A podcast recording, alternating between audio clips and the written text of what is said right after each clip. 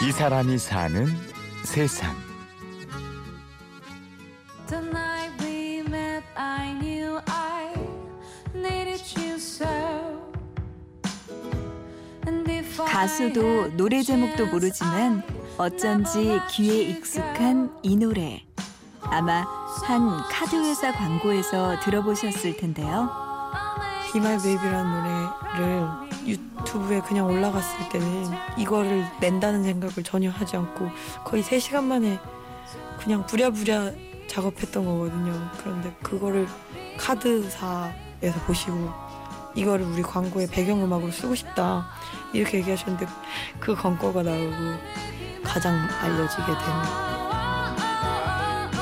60년대 미국의 올드팝을 달콤하고 기분 좋은 목소리로 리메이크한 이 노래의 주인공은 누굴까요?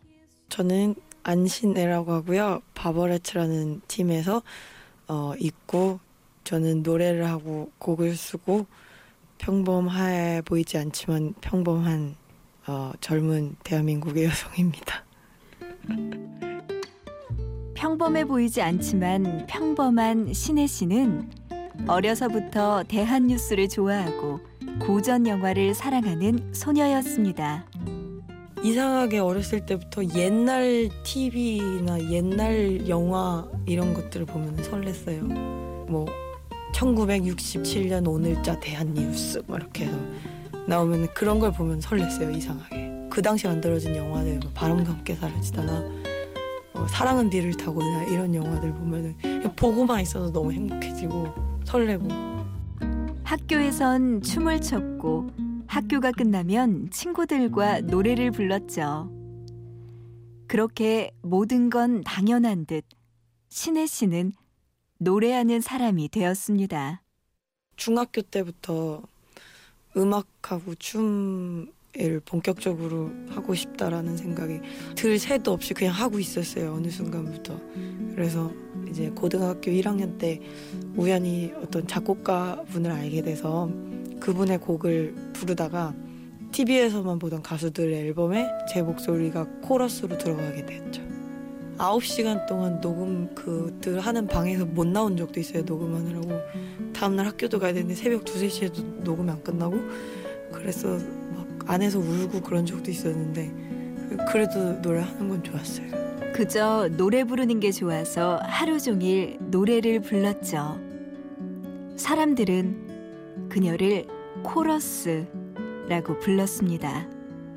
그 공연장에서 주인공 가수가 큰 무대에 가운데에 서 있으면 코러스 가수들은 이제 대부분 모서리 뒤쪽에 이렇게 세 명 네 명 서 있는데 거기서 그 가수가 서 있는 가운데까지 걸어가는 거리가 스무 발자국이란 말이에요. 그 거기까지 가는 과정이 그거는 정말 말도 못하기 어려운 일이다.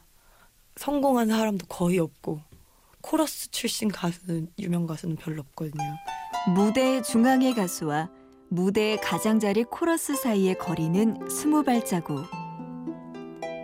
누군가를 위해 노래를 부르는 코러스도 좋았지만 신혜 씨는 이제 자신을 위한 노래를 부르고 싶다는 생각을 합니다. 그리고 조금씩 무대 중앙으로 발걸음을 옮기기 시작하죠. 같이 노래를 할 친구들을 모으고 어린 시절 동경했던 가수들의 음악을 찾아 듣습니다. 패티김 선생님 젊었을 적에 노래하는 걸 봤거든요. 너무 충격이었어요. 정말 멋있었어요.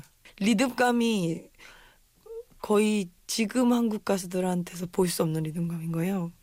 그래서 이건 뭐지? 어, 이래서 옷이나 머리 스타일도 너무 멋있었고 메이크업도 너무 멋있었고 옛날에 무릎팍도사에 윤복희 선생님이 나오셨었거든요. 그때 영국에서 활동했던 자료 화면이 나왔거든요.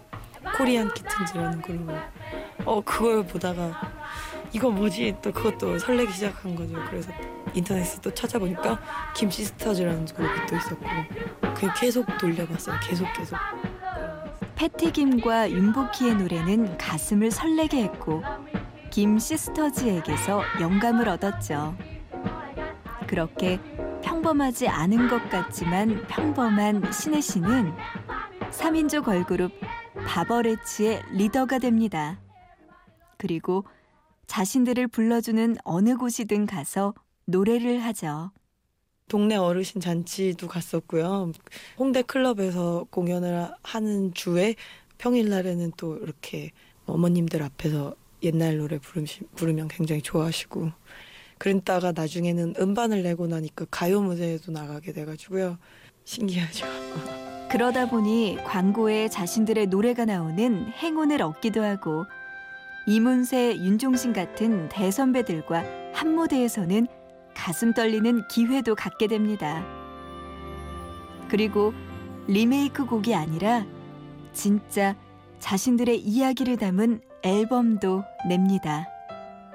가시네들이라는 노래가 그 노래가 그 딱 처음에 바버레트 결성하고 몇 달 동안의 스토리거든요. 저희가 느껴보지 못한 어떤 무대에서의 관객하고 교감하는 거 표정이 바뀌더라고요. 그래서 그걸 노래에다 담았어요. 온 동네 청년들은 이제 노래 들으러 오네 이거를 노래 담았는데 그 설렘이 왠지 저도 모르게 전달되는 것 같고 이 사람이 사는 세상.